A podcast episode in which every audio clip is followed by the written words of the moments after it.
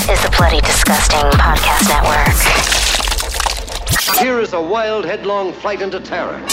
Boils and ghouls, lock your doors and strap yourselves in. From Los Angeles, California, Bloody Disgusting presents the Boo Crew Podcast. Horror news, commentary, reviews, interviews, and more. With your hosts, Lauren and Trevor Shand and Leone D'Antonio. Hello, I'm Trevor, and on behalf of myself, Lauren, and Leo, welcome to the Boo Crew Podcast, episode 285. This time around, you are joined by two phenomenal actors the Oscar nominated and multi award winning Rooney Mara and Richard Jenkins. At time of release, their new film Nightmare Alley opens in theaters everywhere December 17th. Take a look inside the magic of this breathtaking journey into cinematic film noir. The world of the 1940s, ballrooms, mind readers, and carnival tents. Get a glimpse of the alchemy at play between director Guillermo del Toro and his cast of wonderful performers. We'll take a stroll through the sets, costumes, the power of the grotesque, and so much more. Plus, Rooney and Richard discuss their horror firsts. Hurry, hurry, step right up to episode 285. I will ask you simple questions. You will answer in short sentences only what you believe to be absolute truth. Absolute truth. I can do that. Now, brief as you can, what is your name? Stanton Carlisle. Are you a true medium? Yes, I am. Mr. Carlisle, Doctor, how about that? please lay down. Can you read minds? Yes, I can. Under the right circumstances. Keep your answers brief. What do I want? To be found out, same as everybody else. Are you in contact with the beyond? Well, we've had our share of snake charmers in the past. We deal with them. You don't fool people, Stan. They fool themselves. I've given you a fortune. It's time that you delivered. When does it end? I want to know.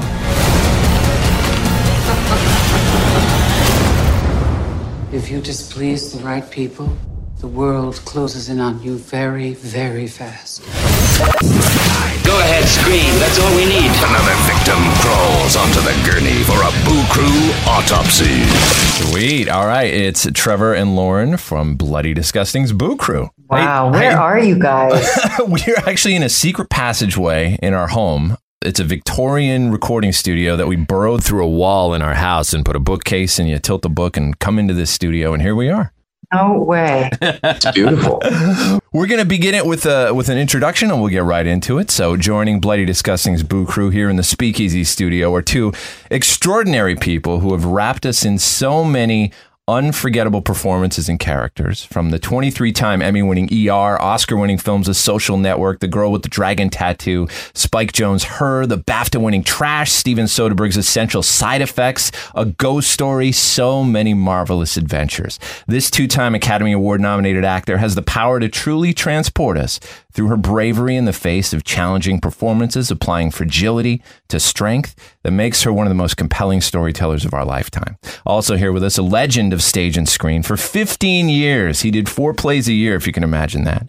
His early work was in absolute classics, including Silverado, The Witches of Eastwick, Little Nikita. He's since gone on to appear in several of the best comedies ever made by visionaries like the Farrelly brothers, action pictures, dramas, the iconic Six Feet Under TV series, impactful fantasy and horror films, the Oscar winning Shape of Water, Bone Tomahawk, Kong, Skull Island, Cabin in the Woods, most recently The Humans, and countless others. His depth and versatility has earned him two Oscar nominations, a Primetime Emmy, and a Lifetime Achievement Award. Together, their new film Nightmare Alley opens only in theaters December 17th. We are incredibly honored to welcome two of its stars, the remarkable Rooney Mara and Richard Jenkins. Thank you guys so much for being here.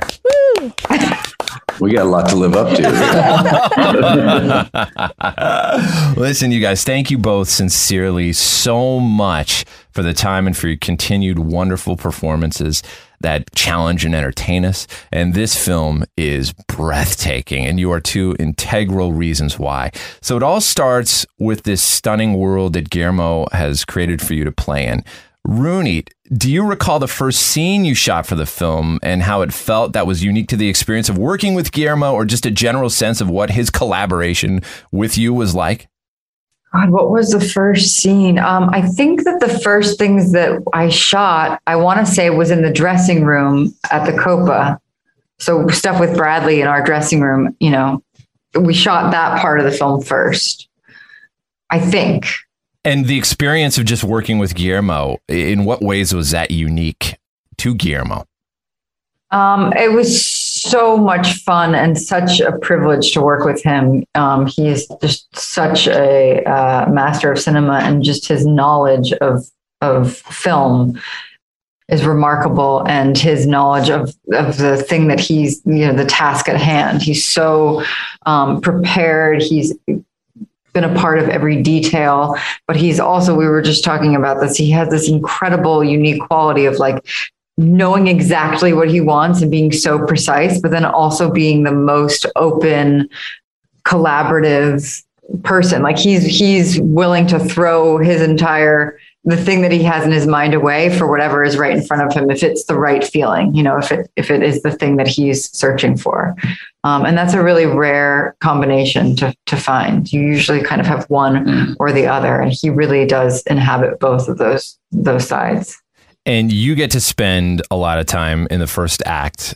within this incredible traveling circus surrounded by what looks like painstakingly created vintage signs and ephemera, the haunted house that's in there as well. How much of the heavy lifting does that kind of thing, that level of detail do for you in terms of inspiring you towards what became your Molly on screen? Oh, I mean, it's yeah, it's so much fun to get to go play in the worlds that he creates. But even the um, even the the sets that were on a stage were like that. I mean, the carnival was incredible. And it was, you know, you were out like in the elements, in the rain, in the wind, in the cold, in the sun. And it was this like living, breathing character in the film. But this, the sets were so incredible that it was, it's really the same feeling walking onto any any of, of his sets there is just you're walking into a fully realized world. Right. And i'd heard you know the sideshow tropes that we've heard about like the geek the strongman and whatnot. But this is actually the first time i'd ever seen like an electrified lady. Was that a phenomenon in these things that you'd known about no, I, I had never heard of I had never heard of that act before. and some of these people, like the tap dancing snake man, that can't be CGI'd or fake, right? So they did oh, actually no, find, real. yeah, that was amazing. That he was amazing. He was amazing, and it was so cold. I remember that day, there was one day he was doing that, and it, yeah, he was so amazing, and so it was really, um, it was so fun to be around all, all the carnies. I was going to say I saw a geek, a geek in a in a carnival. Really? No way! Yeah. Wow. Yeah, yeah, because I'm old. it's well, true. What it's was true. that like? It was terrifying. Really? It was terrifying. But I was. I come from the Midwest. My father was an only child. He grew up in a town of 400 people. There's nothing to do, and he went to carnivals and fairs, county fairs, and and um, so he loved doing that. And so I was an only child. When I he'd take me to every fair in the area in the Midwest, and uh, we were at one, and there was a geek, and he said, "Come here, I want you to see this." I said, "Why?" He said, "Because it's going to be illegal, very short." And we went in, and there was a geek. Wow, it was a guy. So that's a real. Yeah, it's a real thing, and he had a chicken, but it was a dead chicken it wasn't alive, mm-hmm. but he started ripping it and eating it. And I mean, it was like, oh my God. It was really, it was traumatizing. It was really, wow. really crazy. I yeah. can only imagine.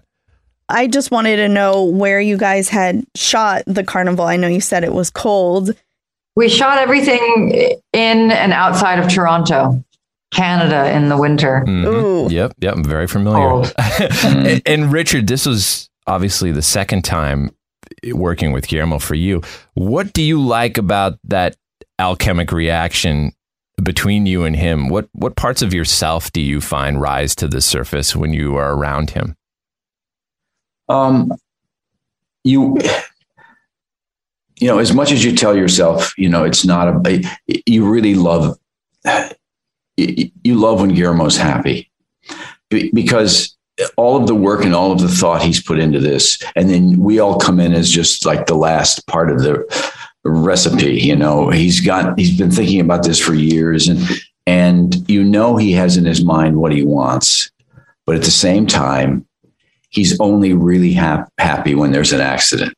when Mm-hmm. when something goes in a way that he hadn't thought of Mm. that's when he's the happiest and uh, uh, it, it took me a while to learn that about him but once you find that out it's really it's such fun working for him you know he's he just is the kind of you know he's the pied piper for actors i think he you know we follow him anywhere um, he's uh, he's pretty incredible Ezra is such a different character for you. He is terrifying because of, well, a lot of things, really. Uh, Some of that we think is in the overwhelming confidence that you play him with. You've imbued him with an aura of power, but a dangerous unpredictability because he is a man of limitless potential and he's driven by emotion, which makes him unstoppable. In your mind, how did you consciously build him to achieve where he needed to be and how much fun was that? Well, it, was fun. It was it was a lot of fun, but it you know it was fun for a couple of reasons. One was Bradley and Rooney. I got to work with you know that was really fun, and and the other fun part of it was to see where he ended up and how he because I, I, didn't know what he was going to be when I started. I, I knew some things about him, but I didn't. I try not to get in my own way and uh, I I knew that he loved this woman. I knew that he'd spent his entire life trying to reconnect with her spirit, and that was the only thing that was important to him now in this time of his life. So what what is that? I mean that that to me was a, an interesting problem and an interesting thing to uh, to go after. But but for that to work, I think you have to believe that that's really important to him. And so I guess that's where I kind of started. I'm curious when you approached that character, did you read up to it and including the the scenes in the act when you come in or do you like not to let any of the other stuff leading up to that that the other characters are going through cloud your perspective yeah. or performance? I, I, don't even read i didn't even read bradley's lines in in the scene. It was just my line my line and some other stuff uh, no I, I i read the script for i well you know it's true i do i go look at the character first sure i don't know if you do that but i i sometimes i, I look at the character and i Oh, okay. And then I go back and I, I read the script. Uh, yeah, yeah, right. Um, but you know, it's Guillermo, so I, I, think if he'd asked me to do it and and there wasn't a script, I would have said yes. I don't know. It's it's he's he's amazing, but but I really did love uh, the arc of this guy. The the yeah. And production was halted at a certain point while filming due to the pandemic. It, it was. Yeah, it was halted during my last scene. Oh, it was. Oh. Yes. I was I was done. I had it was 11:30 at night and I was going to be done. And so it was halted and we went home for 9 months and came back and finished the scene. What is that time away do to your perspective? Well, Grindle got about 30 pounds heavier when he came back. No, it was, but but it was it was actually my beard was the long. COVID nineteen, you got you gained the COVID nineteen. I, I, I the, yes, I gained the COVID nineteen. Um, yeah, it was uh, it was weird because you never knew when. You know, it was like I we didn't know if it was going to be three weeks, a month. Yeah, I remember the early days being like, "We're going back. I'm going to go back before I have yeah. the baby." Yeah, it's like. Mm-hmm it just yeah it, it, we said you know she, rooney had a baby and uh, and the baby is now 27 i don't know uh, it, it, just it's it was a long and, and you know i was only in the second half and they shot the second half first before they oh, shot the carnival oh interesting uh, yeah. yeah and the carnival we were supposed to shoot the second half in the winter and the carnival in the summer. Well, that didn't work out. no. they, we shot them both in the winter. yeah, um, in the yeah. late fall, early yeah. winter. Yeah. And and Guillermo loves water and he likes cold and he yeah likes rain snow. machine. He said because. I'm from Mexico. He said, and the, and the two things we don't have are rain and cold. So he said, I love it. Right. Yeah, I know he had built a rain room in his house at Bleak House, and, and I assumed he was just always writing in the rain room because it's either always raining or snowing almost in every single scene of this movie. Yeah, yeah, yeah. Oh, his house is, I've never. There's a oh, rain room. oh, he's got, What does that mean? well, it means it's a museum. His house is, a But like it's raining out, like it look, makes it look like it's raining outside. I don't know. Yeah. Yeah, that's yeah. What is- he's he's got a false uh, wall put in with a window that that he's recreated a, a rainy day outside where it rains twenty four seven, and that's where he writes. Gotta see that. Yeah. I want one so bad. Amazing. Go look at the pictures of his house. Yeah. He, he, had, he Are had, they on Google? I'm sure they are, but he had, He does a video tour online you can watch on YouTube. Yeah. Oh my God. I know what I'm going to be doing. he had a during the break. museum that they, they featured it and it did a tour of the country of some of his stuff that he, Wow. yeah. The Boo Crew will be right back. This is Alfred Hitchcock. I would like you to play a little game with me, a sort of guessing game. Please listen. What would you say made that sound? It might be as literal as a knife tearing through, let us say, a curtain, or as fanciful as suspense tearing through the edge of your nerves, or it might be both. Would you like to hear it again? I can't give you the answer. It would spoil the game and your enjoyment of my latest motion picture, Torn Curtain, which stars Paul Newman and Julie Andrews and that sound you just heard, knife or nerves. Torn Curtain will tear you apart with suspense. Alfred Hitchcock's Torn Curtain in Technicolor. It will tear you apart with suspense.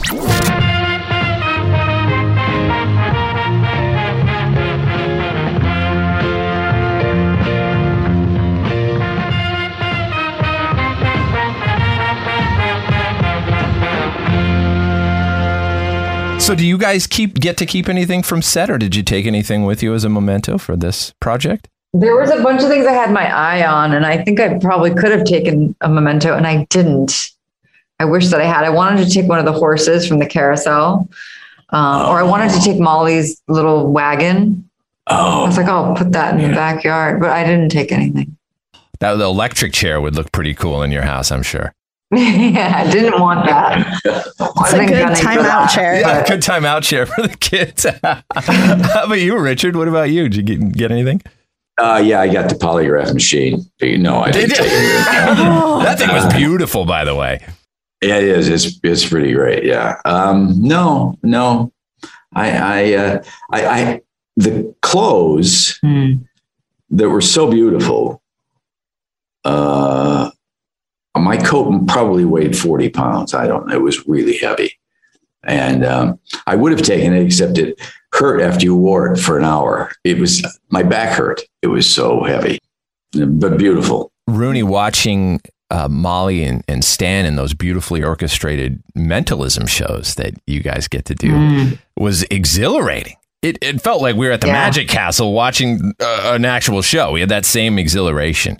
What kind of work went into making those scenes feel so real and rewarding in regards to like the choreography or anything that kind of developed between? I wish I could take credit for it, but I think Bradley did most of the work for that because I'm just there as his lovely assistant.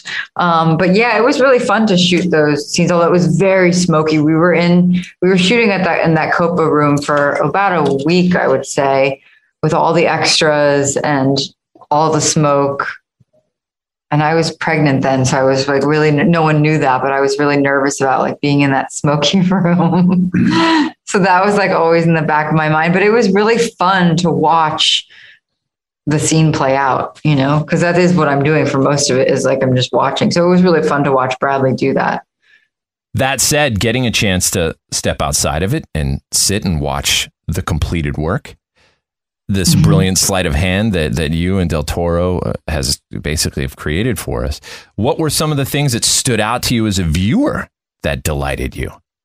Uh, well, Rooney hasn't seen it. I haven't seen the film yet. um, uh, I was every frame it's like um, I just noticed uh, the other night that my, my wife said, "Look, look at the, the Jesus sign, the J E. Jesus, what does it say? Jesus saves. Jesus saves. Yeah, and, it, and it says, and then it said, "Us saves." Uh, like because it was flashing. it was flashing. Yeah, the the the J E. I mean, it just one thing after the other. He talked about he talks about stuff, and you go, really? There's no red in the second half. In the first, the, no, the second half of the movie, except Rooney's dress, Kate's lipstick, blood. Yeah, Guillermo is like It- there's no red anywhere else. when you read those reviews that it's like talks about all the you know symbolism and stuff for other movies, and you're like, Yeah, that was that person really thinking that? Like Guillermo, it's it's Yes. all on purpose. He's- That's he- all true. It's he's all got there. symbolism you can't even. Yeah. Think, you don't even know. I mean, there's nothing that's that isn't he hasn't thought about. Yeah. And it's it's that subconscious experience that we get as a viewer. You're just kind of overwhelmed. Your subconscious is overwhelmed with this stuff, and it makes the world so rich, and you just can't you can't look away from it. Well, I got lost in the movie, and that's what I always ask for. Mm. Just let me get in the dark when the lights come down, and, and, you know we haven't been in movie theaters in a long time. And uh, my wife saw it with me last night, and she just I could tell she was just gone. It was just it was there, and she said I needed this movie so much. Uh, yeah, it's because you know my wife and I are older, and we love older films. I, I love the the craft and the beauty of it. And Guillermo is like watching a master, you know, in Hollywood make this piece of cinema. It's just uh, for me, it's it's extraordinary to see.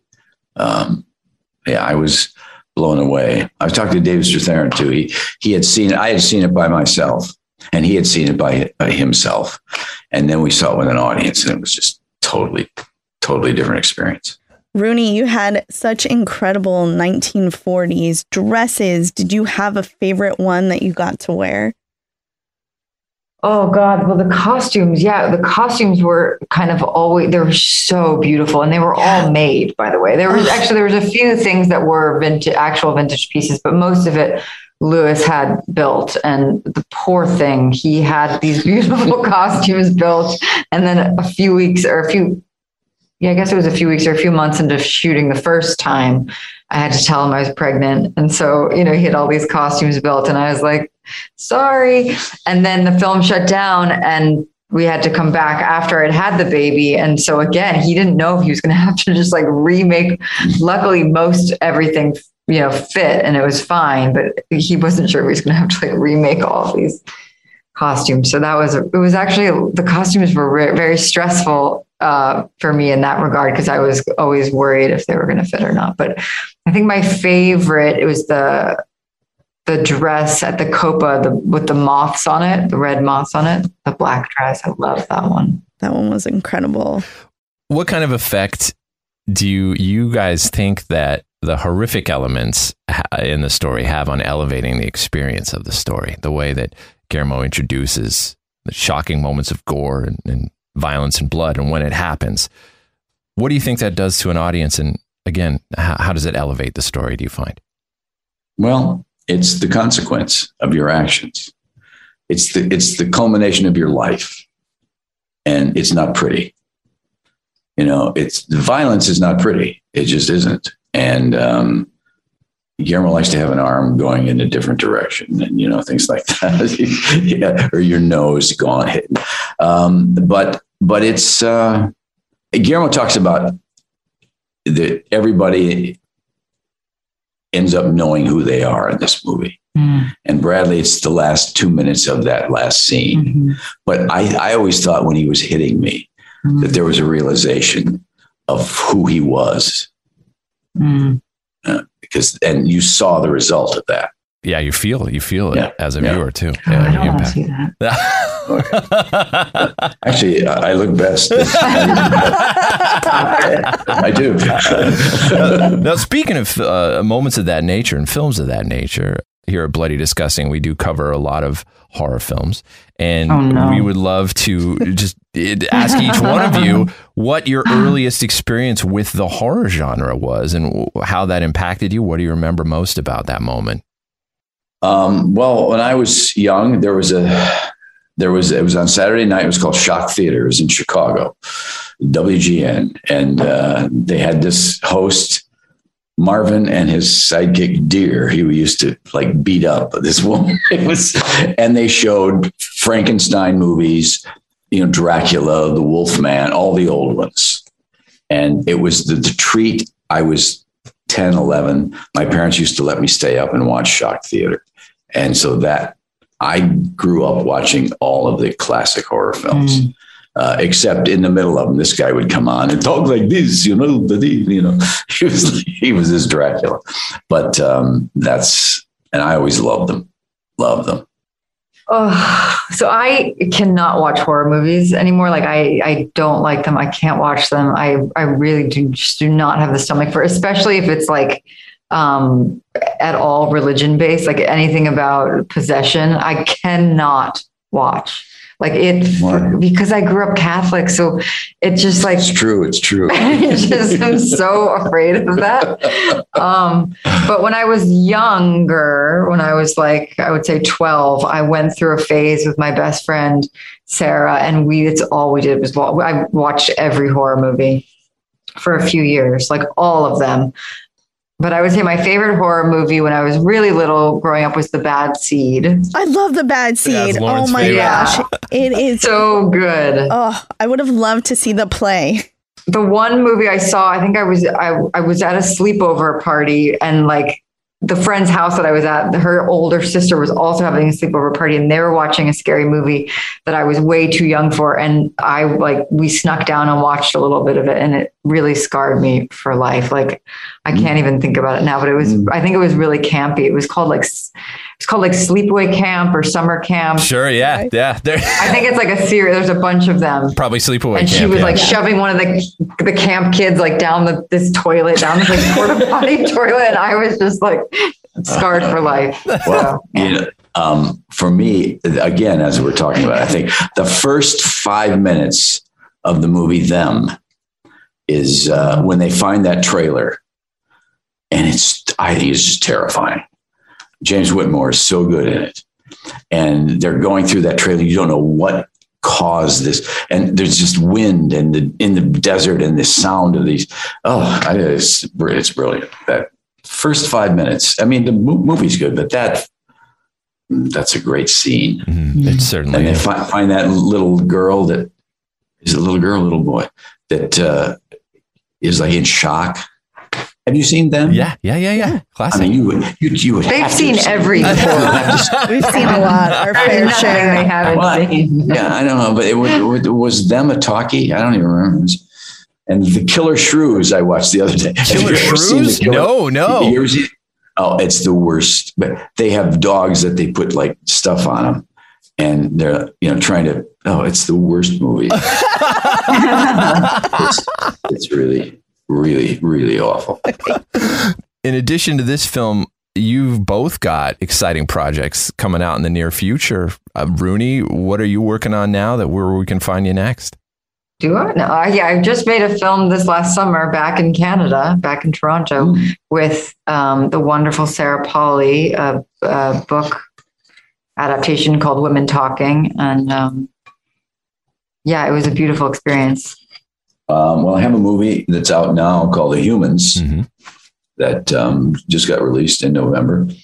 And then next year, I'm in a Ryan Murphy miniseries on Netflix called Monster about Jeffrey Dahmer. Whoa! And who do you play a, a real character in Jeffrey's life? I play his father. Yeah, I play his father. Wow. Heavy. It's really interesting. Um, it's it's ten episodes, and it's it really gets into not just Jeffrey Dahmer, but the victims, their families, his parents. You know how this affected a lot of people, and um, it was really interesting. Uh, a kid named Evan Peters, wonderful actor, plays Jeffrey Dahmer. He's really good. It's terrific. Well, we can't wait for that. Yeah, Ryan Murphy is another one of those visionaries that we we love his work too. Well, you guys, listen, thank you both so much for your time. Congratulations once again on an amazing piece of work in both of your vast and inspiring catalogs. And yeah, we just love you guys. You're the best.